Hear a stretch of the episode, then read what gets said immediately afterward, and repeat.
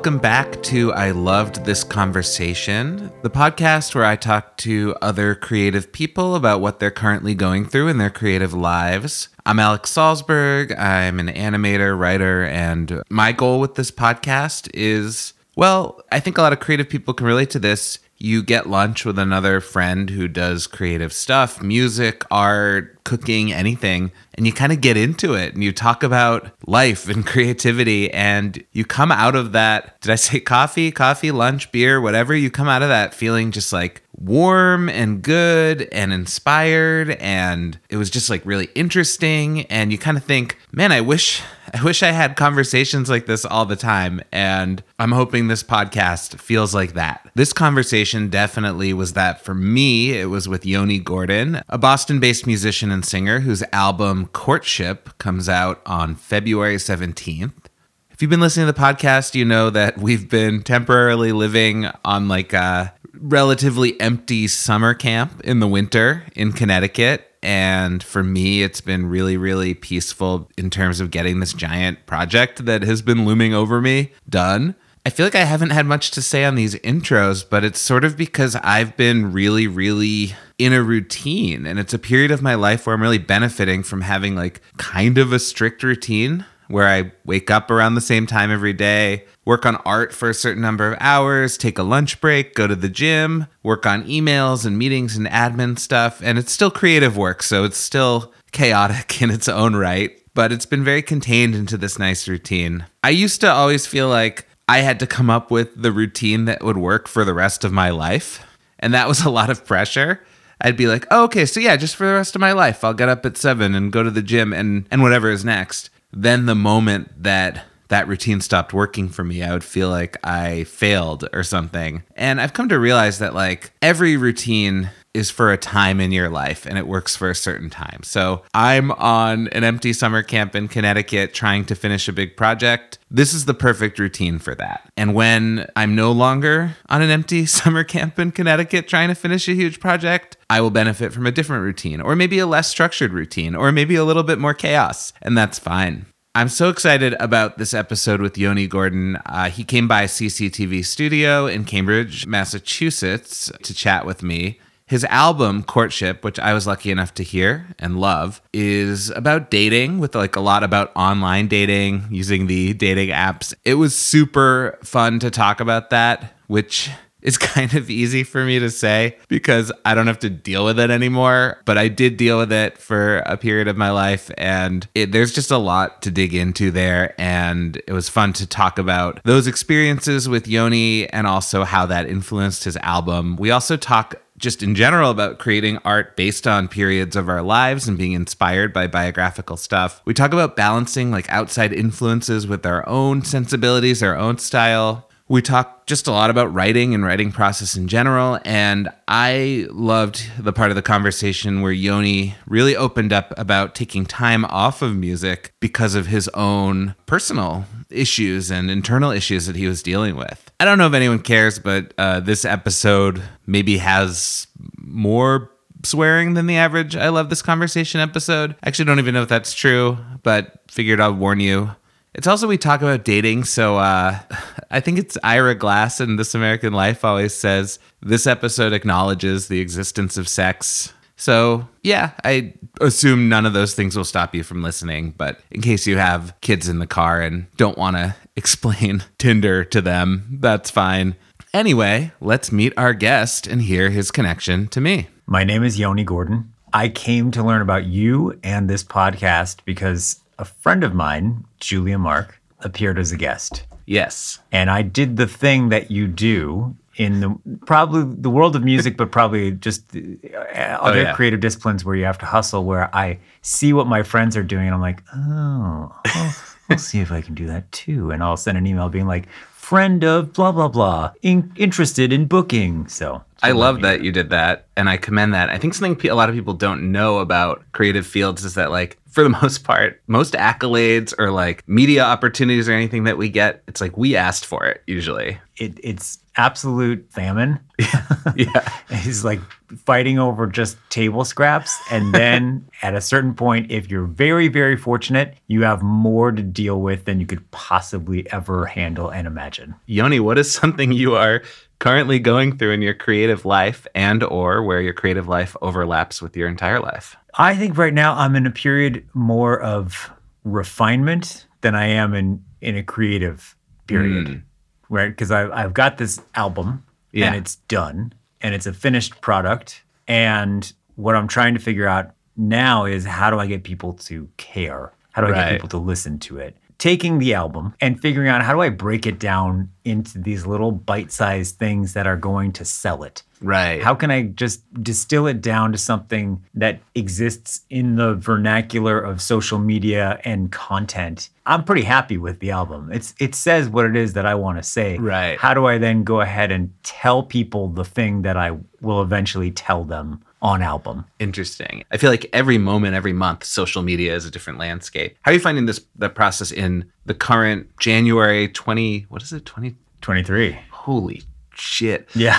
Um, January. I know it's very cliche to be like surprised by the year in January, but that really hit me. It sneaks up on you, man. But yeah, in, in the current landscape, which is like kind of weird right now, it's very video based. Does that help you? Right. Does that hurt you? Like, how are you finding it right now? I don't, you know, I don't think of myself as someone who's necessarily got their finger on the pulse. Mm-hmm. I just think that I, I trust my ability to create something that's clever mm-hmm. and funny and like I think of my brand as being like kind of funny, you know? And um I, I trust my ability to be able to create that. Whether or not mm. that's tapping into like a zeitgeist at this moment, I don't know. you know, but I think if I try to chase that kind of a moment, I'll end up fail, falling short any no matter what which way I do it. Yeah, I guess I found like the moment I'm trying to catch up to what's quote unquote happening in social media is then the moment I'm realizing I'm like three years behind. Yes. Well, let's let's talk about the album. It's called Courtship, and I have listened because I'm a cool media person who got a preview. Yeah, um, yeah. I love this album. Like it's so so much fun. This album feels like it is about like a period in your life when you were going through courtship or dating as we call it. What what was the first impulse to like use this period of your life as the inspiration for the album? Like a lot of people in March of 2020, I went from being a somewhat social creature yeah to being alone. You know, and, and I have a, I have a son who I he splits his time between his mother's house and my house, mm-hmm. and I have a cat. So you know there were it, there was intermittent company, right. but it was pretty alone. Yeah, pretty alone during that time, and I wanted to use that time as constructively as I could. I didn't really think that I had a COVID record in me. I didn't think that I had like a pandemic right. song to sing necessarily, although there's there's little bits of that in the record. But what ended up emerging, like the, the thing that I wanted to write about was aloneness, loneliness. Mm. And where I ended up directing those energies was towards taking on an album about dating or taking on writing about dating because it felt like there was a little bit of a gap there. There, there are a lot of records about relationships, mm. love, you know, marriage. There's a lot of records about breakup, heartbreak. There's not a lot of records that are like, I think I could love you. I don't know you, but maybe if we continue doing this, we could figure something out. That felt like fertile ground. And also being someone who became single as an adult at kind of the like critical mass of dating apps being really prevalent. Yeah it felt like I have stories to tell yeah. about this. yeah, man. Well, so first of all, I, without knowing your exact timeline on the like becoming single as an adult thing, I really relate to that statement. I became single after nine years being in a relationship. And yeah. during those nine years, online dating went from a thing people were vaguely embarrassed to do uh-huh. to the thing that people were embarrassed not to do. Sure. So I always described it as I felt like a time traveler. I'm curious if that resonates at all. Yeah, absolutely. I mean, yeah, uh, that that same kind of trajectory of of it being like, oh yeah, I guess I'm gonna like try online dating. Yeah, it really felt like you just get sort of plopped into this world where there's new rules mm-hmm. to abide by and new ways to interact with people. Yeah. I mean, I was married mm-hmm. where I was very much a part of someone's life to now I could kind of just traipse through people's lives yeah. in and out, and they could traipse through mine. And that was a very weird new thing for me. Yeah. remember the first the first time I slept with somebody when I was, you know, in this period of dating. I thought like, oh god, okay, well we're we're dating now. We're Yeah. we're in a relationship. Mm-hmm. I need to be available and emotionally available. And uh, I remember texting this this person, you know, maybe a, a day after we had slept together, and I was like, "Hey, what's going on? What are you up to?" And she's like, "Oh, some friends of mine are coming over later." And I was like, "Oh, okay. Should I come too?" And she's like, "No, no, I don't want that." I was like, "Oh, okay. Well, just." And then I never heard heard from her again. Wow. Yeah. And I was like, "Oh, oh, okay. So this is not." It's not really that big of a commitment. You just you could just sleep with people, and Right. everybody's got their own rules, though. So Right, You that's could try that thing. tact with someone else, and they're like, "Why didn't you call me?" And you're like, "Oh, I, th- I don't know. I thought that's what we were doing." here." Right. Steep learning curve. I fully feel that steep learning curve. Was it intoxicating at first? Was it terrifying?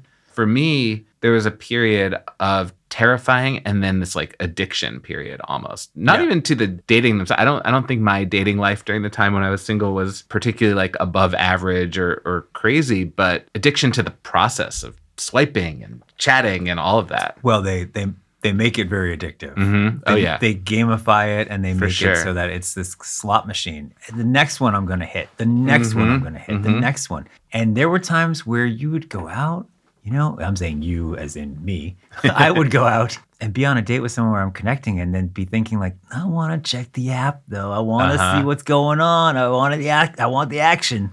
And the the the thing that became the the relationship was the app, not the actual person that I was wow. with. You I know? love how you put that. so that same that same thing of like, oh God, this this can't be the process. To then like, I fucking love it, man. Give me Uh-huh. more of the process. like, Yeah. I went through that. You know, for me personally, I hadn't gone through a dating period before I was married.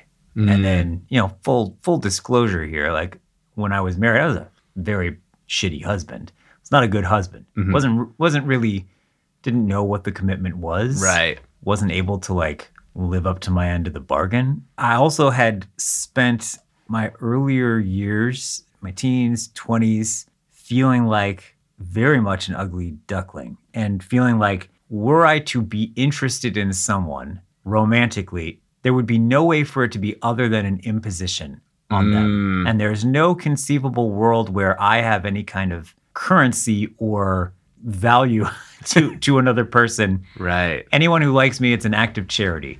And so this period of dating, there was that addiction to the app, but there was Mm. also this feeling of like, okay, well, I think I'm kind of starting to feel myself a little bit here. Like uh, people are into me, you know. Suddenly, um, I've gone from being this thing that was sort of an imposition to now it seems like people are into the yawns, kind of. Right. Okay, all right, let's see where this goes. Yeah, I mean, I think that's one of the things I found positive about online dating was that I uh, like early in my dating life before that long relationship when I was, you know, in college and out of college, I was the textbook like hanging out with a friend hoping it would magically turn Uh-huh. into something person, you know, which Right. is which we we've since learned is like uh, or at least I've learned to, like you're not the victim in that scenario waiting around to for someone to like you. But it came from I think the same place that self-esteem of like, well, they wouldn't actually like me. And what I liked about online dating was that when you go on the date, it is a date. You never have to sit there. It might not go well, but you never have to sit there across the table and be like, is this a date? Well, yeah, there, there's a lack of ambiguity to it. Yeah.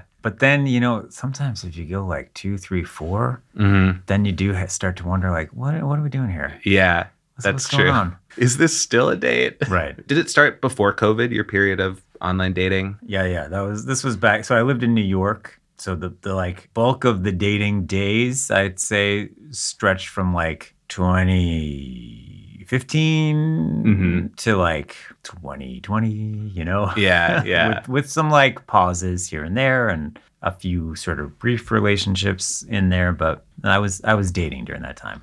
And what what was the first moment during that time when you first made the connection to like put it into your art as as telling some of those stories? I think during the time where I was actually dating, I, I wasn't really thinking, okay, I'm going to write about this. Yeah. What did emerge though was that if you go on dates, you end up with dating stories. You Yeah. end up with all these stories. And sometimes your experience of going on the date, sometimes you hear them from the person you're going on a date with. Sometimes what I would like to do on a date, I'd like to get meta narrative about it. And be like, let's talk about dating while we're on the date. Yeah. You know, let's let's break it down. Let's start to deconstruct it. You tell your stories, I'll tell my stories. And so I ended up just kind of collecting all these stories that felt sometimes, oftentimes, kind of outlandish and amazing that focused on all these aspects of human behavior that you wouldn't necessarily get to talk about with with a stranger there was this commonality that ran between them which is that we just are looking for a way to be less alone you're, you're putting this huge weight and responsibility onto a stranger to be like make me less alone mm-hmm. Make me feel less alone and please don't hurt me in the process right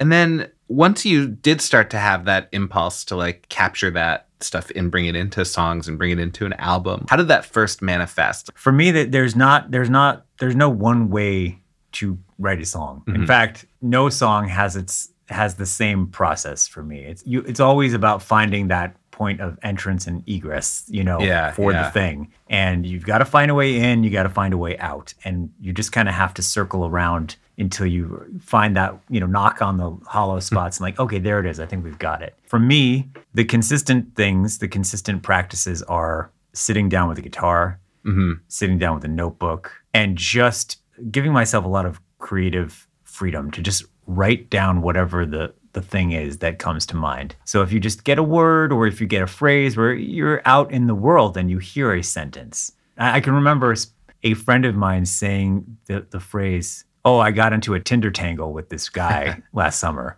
And I thought, oh, that's such an evocative phrase, a Tinder yeah. tangle. And that's the kind of thing that I would write down just to come back to at another point in time. In those early stages, you don't quite know what you're writing yet. It's, it's mm-hmm. a bit like approaching sculpture and you're working with raw material and you just sit there chipping away and you're saying, well, I'm just going to chip away over here and I still don't really know what it is, but I'll come back to it tomorrow. And then eventually you start to see this thing take shape. And for me, that means I've got enough things in a notebook about dating or about whatever the topic is. Right. And suddenly there comes one moment where there's just, I find one certain chord progression or one certain sound on the guitar musically that sounds the way I feel. And then there's one or two phrases that you can kind of fit into it and suddenly it's like that's it. Now i've got the whole thing. I know where it's going mentally. I don't yet know how it's going to sound or what it's going to look like or feel like but i know where i'm trying to go with it. Right. Then it's all about discipline. It's yeah. all about sitting down every day and making yourself right and letting yourself write the shitty songs and saying, okay, that's no, nobody needs to hear it. It's not reflective of everything that I that I am or who I am or what I am capable of. It's just there so that I can get this practice going and finally get to the point where I'm, I'm producing something that tells the story that I want to tell, conveys the feelings that I want to convey. Where are you on your journey to the amount of discipline that you want in that practice? I have a very good kind of work ethic um, as far as that is concerned. Mm-hmm Sometimes the raw creativity is really challenging, but once I get into it, I'm very diligent about carving out that time and space to sit down and write. My dad mm-hmm. is a writer, and one of the big lessons that I learned from seeing him as a kid and seeing what that practice is like for him is he's not somebody who would sit and wait for inspiration to strike and be like, "Oh, I've got to tap into this right, right now." Right, right. He's a guy who would get up, make himself write, every single day, set hours, give himself an office. And, you know, whether or not things were firing mm-hmm. creatively at that time, it didn't matter. It mattered that you sat down, you wrote, and you you worked through this process. And what are the conditions you create for yourself to write? Like what time of day? I think I'm a I'm a night guy. I'm mm-hmm. a night writer. That's partly out of necessity as well. I have a soon to be 12 year old son. So if it's daytime, we're together and we're doing things. If, if it's, you know, my days to have him, I want to be available to him. I can find a time to kind of like jot down a couple lines, but really where the creativity starts to flow naturally is at night. I like going into the kitchen. I don't know why. It's just where I like to go for these kinds of things. I like to have the notebook on the kitchen counter and I like to have the guitar across my shoulder. You know, like I like to be standing, I like to be walking around that seems to be good for fostering the creativity. Yeah. I do tend to get into a very obsessive state where I, I kind of can't stop turning song ideas over in my head or lyrical ideas or so it is hard for me to put things away so i'll end up taking song ideas with me to bed and then mm. maybe in the morning suddenly it's like oh okay now i actually see where this idea was trying to go. You have a son, you have other work, other things you're doing. Like, um, have you had angst about having more limited time to create your work, or um, has it focused your work more? Sure. Yeah. I know I've had to write under a lot of different circumstances. Mhm. I, I think, you know, when my son was first born and I was living in New York, uh, having a baby is a really full time job.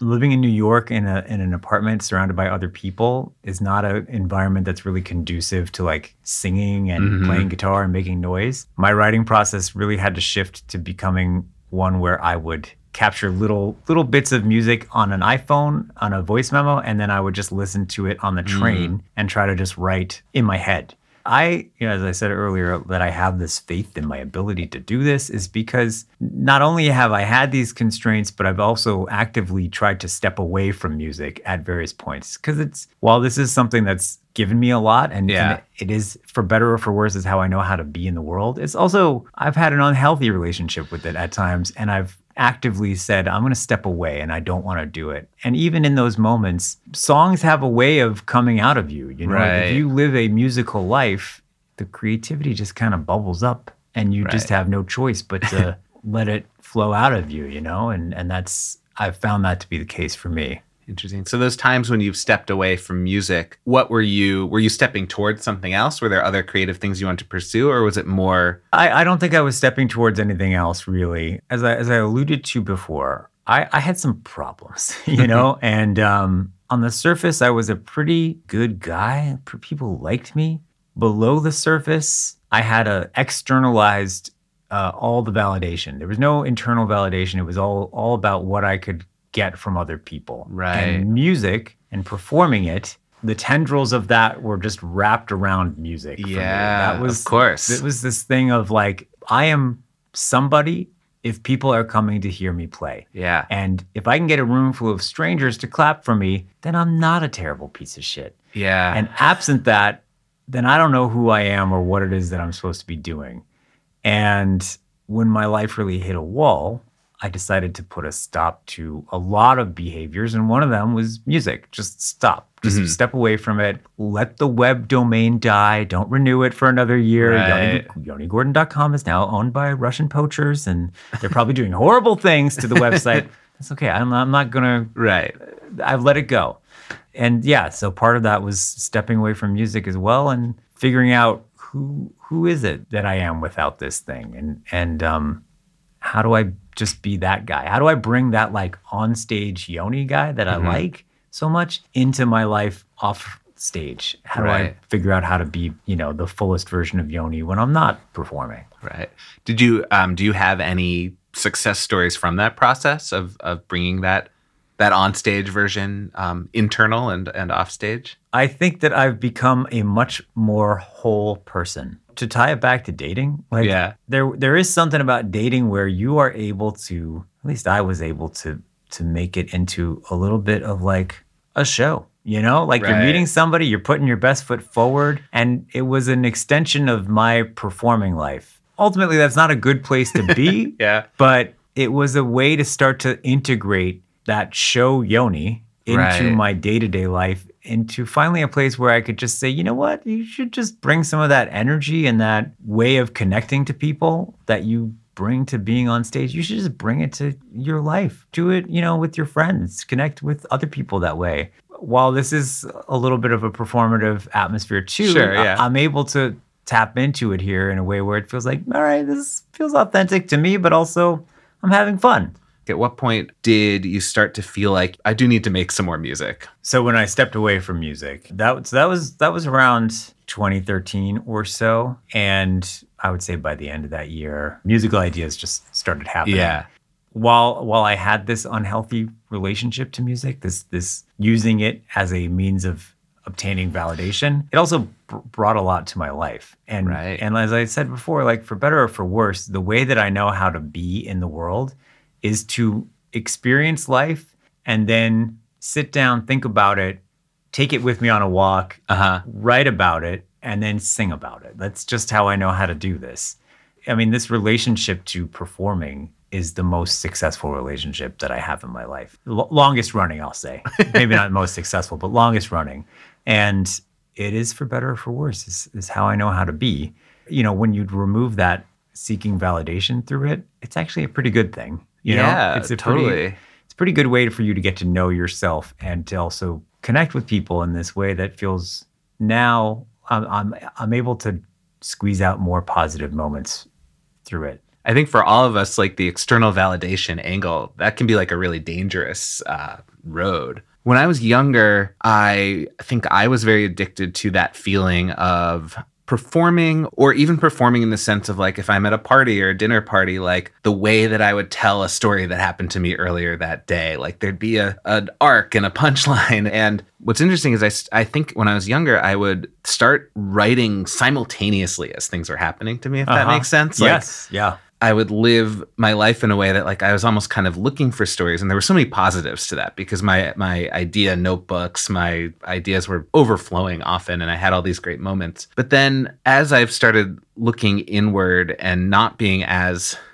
addicted to that validation and all of that the process for me is much more disconnected. Like when something happens I don't immediately start thinking of it as a story. And it could mm. be hmm. years before it like sort of makes its way. And there are things I like about that. But a weird side effect is that like, you know, a friend will call me and be like, what's been going on? And I have like nothing because I, it used to be, they're probably used to it from 10 years ago. I'd have like, oh, this thing happened to me today at the store. And it might have been a nothing, but I've woven it into some sort of Seinfeldian, you know, moment. So w- let me ask you this. Were you the guy who people would be like, the craziest things always happen to you. How does it always happen to you? Why is it always you that these things are happening to? Sometimes, yeah, yeah, yeah sometimes. Definitely, I wanted to be that guy. Right. And not in a negative way. I was never like a why me, but it, in more of a like, this only happens to me. So I don't know. Uh, but maybe to turn it around into a question is like, yeah, what is the the distance between the actual experiences and the stories around the experiences? Oh, yeah, that's a good question. I tend to move in cycles, right? So I've finished this writing period mm-hmm. and now it's time to kind of really learn the songs that I have on this album and figure out how to perform them for yeah. people and how to really refine that process. So I'm finding all the interesting little pockets that can make these songs come to life on stage. What's happening now, though, is I'm living my life. Mm-hmm. I'm listening to music. Stories are happening around me. I'm watching movies. I'm, I'm kind of filling myself up with all this information. And at a certain point, maybe two years, maybe a yeah. year from now, I'm going to reach a saturation point where I'm like, I got a lot of stuff right. that's in me. I better start like wringing it out into something. There's usually like a two and a half year window where I'm just kind of sucking in information mm. and experience and media and all this and then usually I want to start wringing out the sponge and you know figuring out what that stuff all is going to look and sound and feel like in in song form. I relate where like I fill up with like sort of what feels like a phase of my life and then I feel mm-hmm. like I have to make something around it. And there's a part of me that doesn't really have closure on that period of my life until I've not mm. only written something but like been able to put it out in the world and i'm at a moment creatively where i'm like a little backed up in that sense because i um i mean to very briefly sum up my last six seven years i was in a long relationship the last couple years of it were really uh, difficult and and painful and then i went through a couple years of online dating and now now i'm uh, married so i can't ever fully hate online dating sure yeah. I, I, met my wife that way but anyway i i uh, i've written a series like a cartoon series about that sort of like breakup period that I haven't gotten to produce. And I've kind of written myself in a corner because I've written something that would be really expensive and time consuming to produce. So I don't yeah. know if I'll ever get to. Prior to finishing that, I created uh, a web series about my online dating stuff and due to um, frustrating copyright stuff, I can't use any of that. Oh, God. All that's to say, I feel a little backed up sometimes. Producing something about that period of your life is a good way to kind of cap it. Are there periods of your life that you never wrote anything about, and is that okay? I mean, I oh, know, oh, yeah. I know it's okay in the grand scheme of things, but is that okay with you? Absolutely. Yeah. Yes. Okay. I mean, I'm a really not biographical writer, even though this this record courtships i could imagine someone listening to it and being like okay so when did that happen to right. you and when when was this thing but there's a very pastiche element to everything that i write I'm very shy to put out too much of myself in my music and very hesitant to do that. I've done it here and there and it feels very liberating when I do finally kind of allow people in, you know, to to like real things or if I broach real subjects in my writing, but usually the the very personal stuff uh, is is it's pretty oblique. It's pretty mm. couched in like metaphor, or there's just a sliver of something in a certain line where I'm like, well, really, what that means to me is this, but I'm never gonna tell anybody that. You know, like that's that's for me to know. You know, at the end of the day, it's, it's if you are able to to make the listener feel that thing mm-hmm. that you felt, even if you're addressing it in the lyrics or not, that's what makes the song successful. I'm very I'm very intrigued by like album order, like the order of songs on an album. That just feels like something that I would obsess over if mm. I were a mm. musician uh, creating albums. Yeah. So I'm curious like what your approach to that is and is it something you obsess over or is it something you are pretty zen about? Sequencing is the fun part. That okay. for me, that is like the the joyful part of it. It's once you, you get all. It's like laying out all your best baseball cards or Pokemon cards and seeing them all in front of you and being like, you know, it's clear that I have a 12, 12 year old son, right? you know, seeing all your cards and being like, this is what I have to work with. Okay, well, I can move this one here and that there.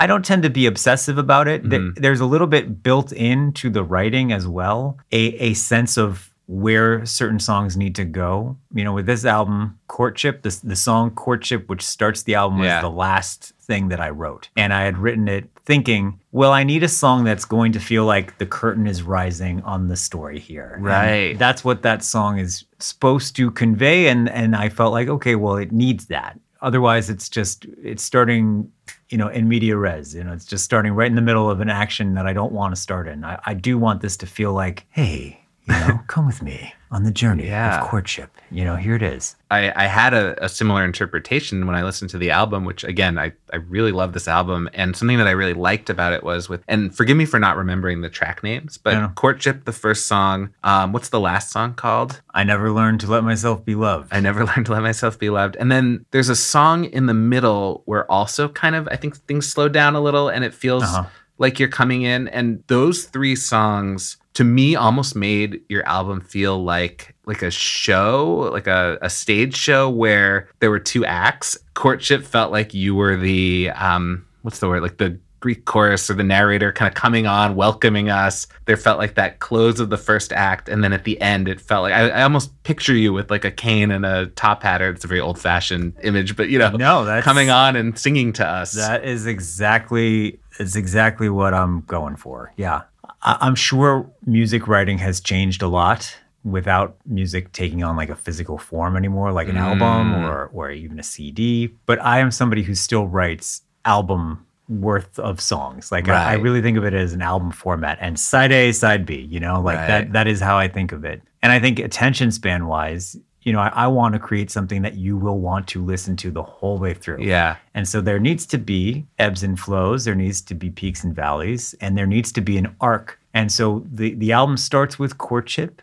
You know, here we are, the curtain rises. Yeah. We're seeing a young person swiping their way through existence, traipsing in and out of people's lives and in and out of people's beds, and ultimately ending up back on their phone to the end of the album where really that thing of trying to feel less alone and mm-hmm. find someone who will make you feel less alone. Ultimately, you never will. What you need to do is figure out how to feel okay with who you are and learn to love yourself. And then maybe you can figure out how to bring that to the table and be in partnership with somebody. That's the journey that I wanted people to go on with yeah. the whole record. That's cool. I love that. And I, I really felt that your music in a way feels very like classic and timeless. I mean that in like mm. a really positive way. Like I it feels like it could be from now slash any decade for the last 50 years. So I'm curious who some of your influences are. Yeah, well, that's great. I mean, that's that is what I shoot for with the the songwriting, and I'm I'm somebody who grew up listening to like the music that I really really responded to was what was called oldies back mm. in the '80s. So that would be music from like the '50s, Buddy Holly, Chuck Berry, Little Richard, Elvis Presley, and then Motown stuff. That mm. was also huge for me. Diana Ross, The Supremes, Smokey Robinson. That's classic songwriting And Yeah. that's that is the foundation on which all of my understanding of songwriting is built. Tight song structure, you know, take people on an emotional journey. That's where my roots are. For this album, a lot of Prince.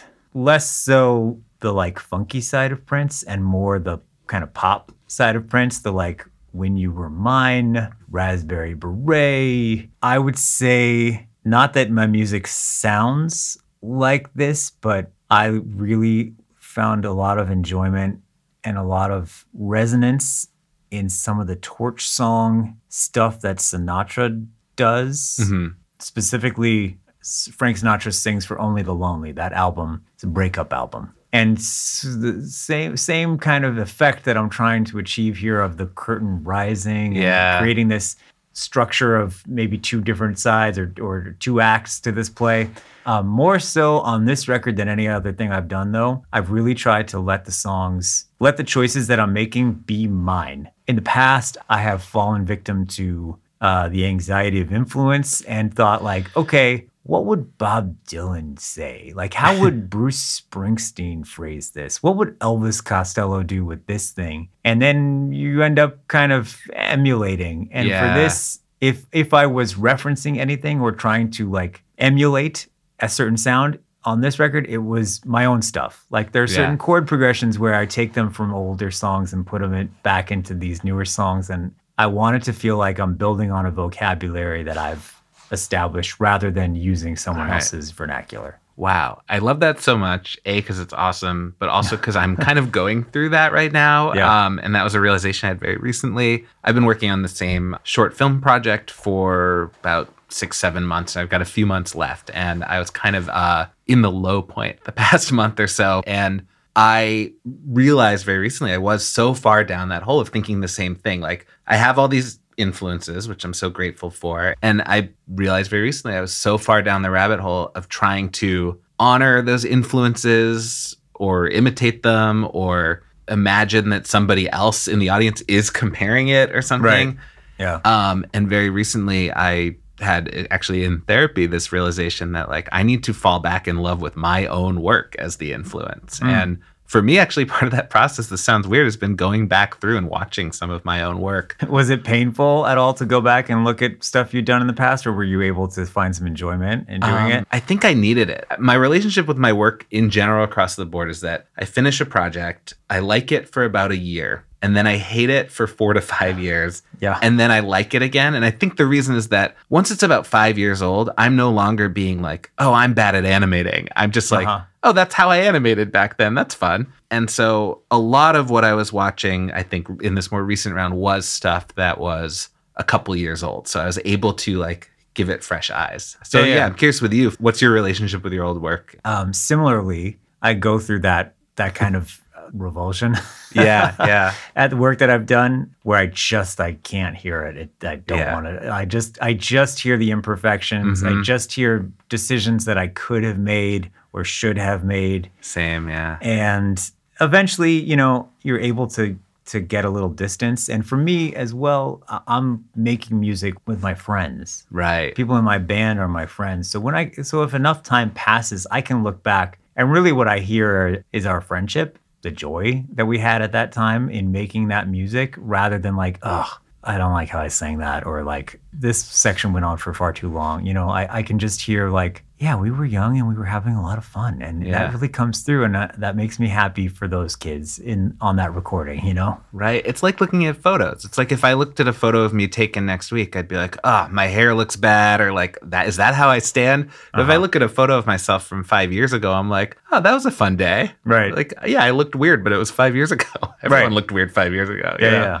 I saw when I when I researched you through your Instagram, you were born in Israel. I am curious if like any of your creative life is affected by having a connection with at least two cultures. It probably is in, in ways that I, maybe I don't quite understand myself. Mhm. Um, I, I was born in Israel to uh, American parents, and we lived there just you know for the very, very, very early part of my life. So I really don't have memories of of living in Israel. We moved from Israel to Southern California, which is where I grew up and spent the first 18 years of my life. So my experience is not one of being an Israeli, although I have always, up until recently, I have thought of myself as an Israeli. Interesting. And thought of myself as having this like hot Mediterranean blood, you know, just like I should be on the banks of the Mediterranean sipping an espresso, smoking a cigarette. And then I realized like, no, I'm like a Eastern European Jew, mm. like through and through. Like I am as Ashkenazi as you yeah. can get. Do you think any of that, you don't have to make any connections that aren't there, but like has any of that affected your art, any of your various Jewish influences? I think that the storytelling mm-hmm. part of things yeah. is. Uh, I, I think that's a big part of being Jewish is yeah. telling stories and maybe even looking for the stories that happen in life and then yeah. being able to tell them. I think that there's, uh, you know, there, I, I, I like to think that there's humor in my songwriting. And I think that that mm-hmm. comes from, you know, growing up as a Jew. How long have you been in the Boston area? I moved out to Massachusetts in 1998 for school. Mm-hmm. I went to mm-hmm. school in Worcester and then spent another six years in Boston after that. Moved to New York for eight years and then came back here in 2016. Okay. And how, how are you enjoying um, being a creative person and a musician in the Boston area specifically? Or not enjoying? I, I didn't have to use the word enjoying. You know, it's interesting. I feel really cut off from the city itself from COVID on. Mm-hmm. You know, a lot, a lot has changed since 2020. A lot of the places that that I could count on to go back to as as an audience member or to perform at don't exist anymore. A lot of the places that do exist, I don't know anybody there anymore. It's been it, it is a challenge to figure out where exactly is my place in the the live performing world yeah. in Boston. Um, I'm right now trying to put together this record release show and what I really don't want to do is just, you know, like find a bar to do it at. I want it to be like a theatrical type event. I just don't know where on earth it is that you, one can do that anymore. Everything has really shifted dramatically, and yeah, I'm I'm just having a hard time figuring out what what my footing is here. I've also lived here forever, you know, yeah, in in the yeah, grand same. like with the interruption of living in New York, I've been here for a long time, and I'm you know middle aged. Like I'm very middle aged at this point, and it's a young person's world to be mm-hmm. in the the performing world, I don't necessarily want to like try to pander to one audience or another. I want to figure out where it is that I can kind of really build the people who want to hear me perform rather than like, well, where are the kids going? Or like, where are the middle aged people going? Right. I want to just find where's the audience that wants to hear these songs. I have a pre lightning round thing. I don't know if this is any fun for you or not to just have your lyrics read back to you wrong. But there were two lines I wrote down. You actually mentioned one of them, I think, already. But I'm curious, just like, if there's anything you want to say about either of those lines, either like where you were at when you wrote them or just things you like about them or or if nothing comes to mind that's fine. I really loved in in your opening song uh, the line courtship has become a distortion of the way i've come to see myself. Yeah. Yeah yeah yeah. That is that that whole thing of of putting this tremendous weight on a stranger mm-hmm. to make you feel less alone you're kind of giving away your power a yeah. lot of times and you're you're putting yourself in this vulnerable situation with people who haven't really earned or should have to bear the weight of of carrying your yeah. you know yeah your stuff with them you can end up really thinking that you're pretty unlovable and pretty unwantable if you get enough of those kind of just mismatches or rejections yeah. and it can end up really distorting how you view yourself and while courtship can lead to delights of the physical and emotional realm, it can also lead to uh, some very dark moments. And I think uh-huh. anybody who's dipped a toe in the online dating world has probably had those moments. Yeah. I mean, I found for me is like, it, it, didn't even make sense to me at the time. Is like, it even feels bad to be rejected by someone that like you didn't like that much.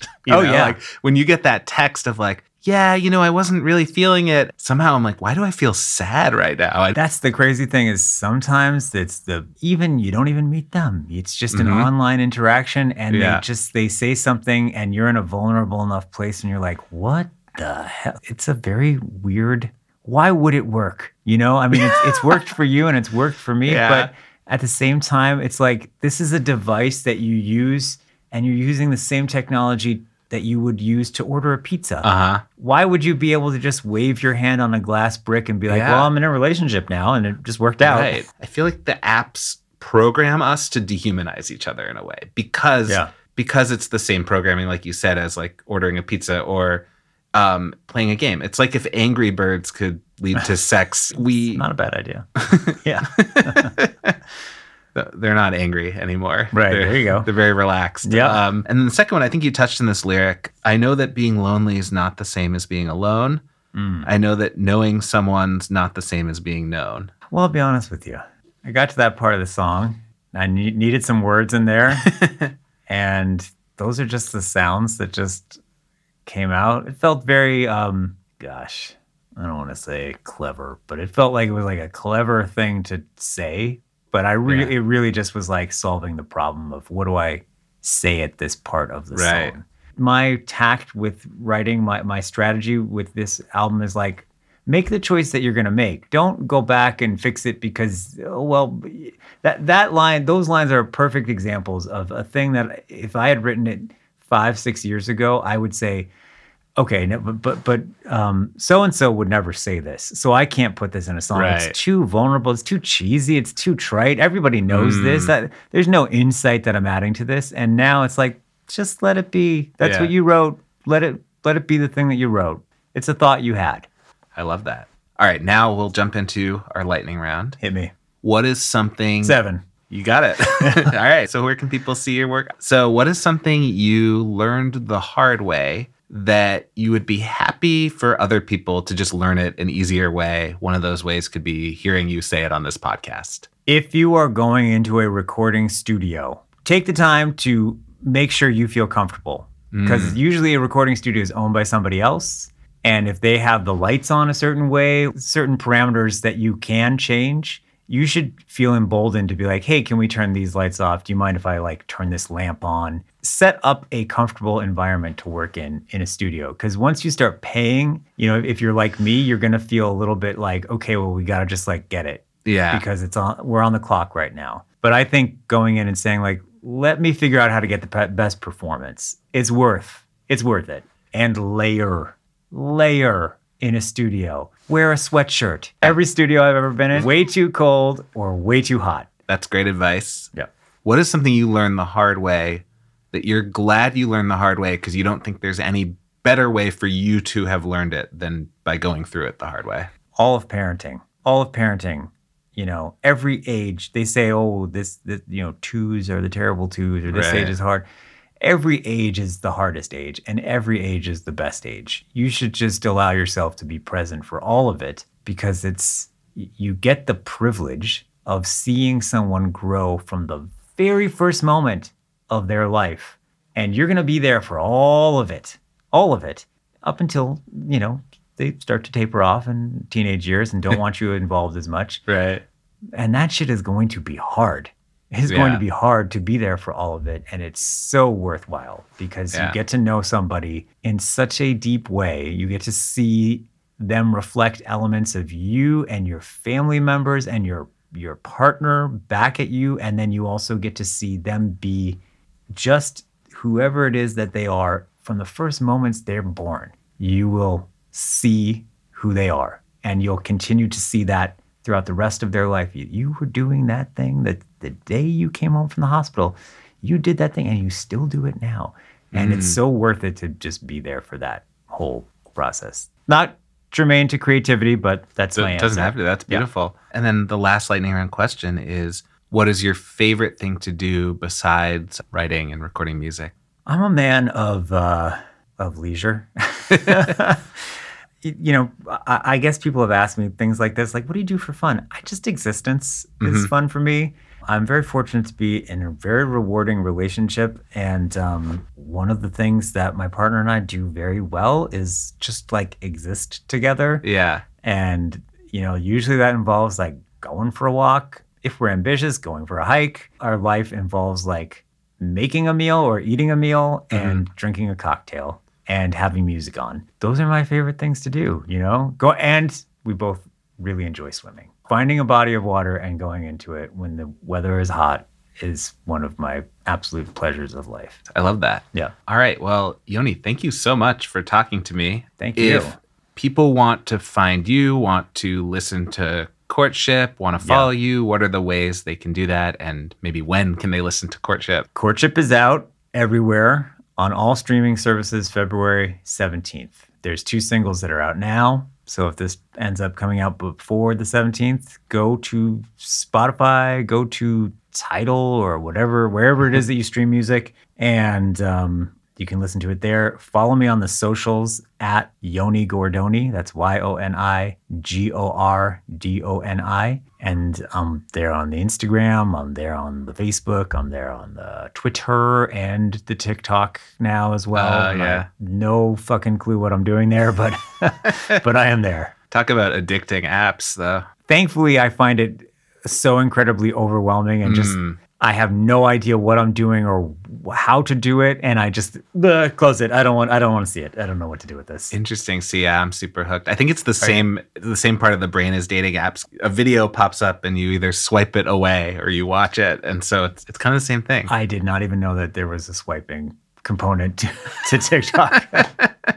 That's how little I know about it. It's so uh-huh. overwhelming to me. Well, thank you so much, Yoni. I really appreciate you taking the time to chat, and Yeah. I'm I'm I love this album, and I'm really excited for everyone to hear it. Yeah, thank you so much for having me, and um, I'm thrilled and delighted to be a guest, and I really, really enjoy listening to this podcast. It's Thank I, you. I, you know, reached out because I thought this would be a good conversation, and it did not disappoint.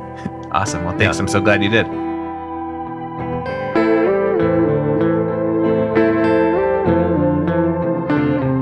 Okay, that was my conversation with Yoni. So much fun. Please do all the things like and subscribe and share and tweet and gram and review and TikTok and I don't know, send it to someone on Tinder. I don't care.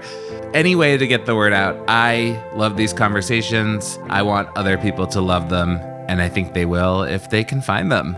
Yoni's album, Courtship, once again is out February 17th on all the usual music places, which often overlap with the usual podcast places, so you can probably listen on this very app. He also has an album release show coming up at Boston Funk on March 25th. So if you're local to the Boston area, that is going to be a super fun time. I'm going to try to be there. This episode was recorded at CCTV in Cambridge. Huge thank you to the team there. They're super awesome. If you are thinking about starting a podcast and you live near Cambridge, highly recommend working with them. Big thank you to Adam Salzberg, my brother, who mixed this episode and got it to your ears. The theme music is by Typist, which is Adam's solo project. I also want to recommend some other episodes of this podcast if you haven't heard all of them. If you liked this episode in particular, I think you would also love my episode with Julia Mark from a few months ago. Julia is another musician, and we have a great conversation about the process of writing and songwriting and creating an album.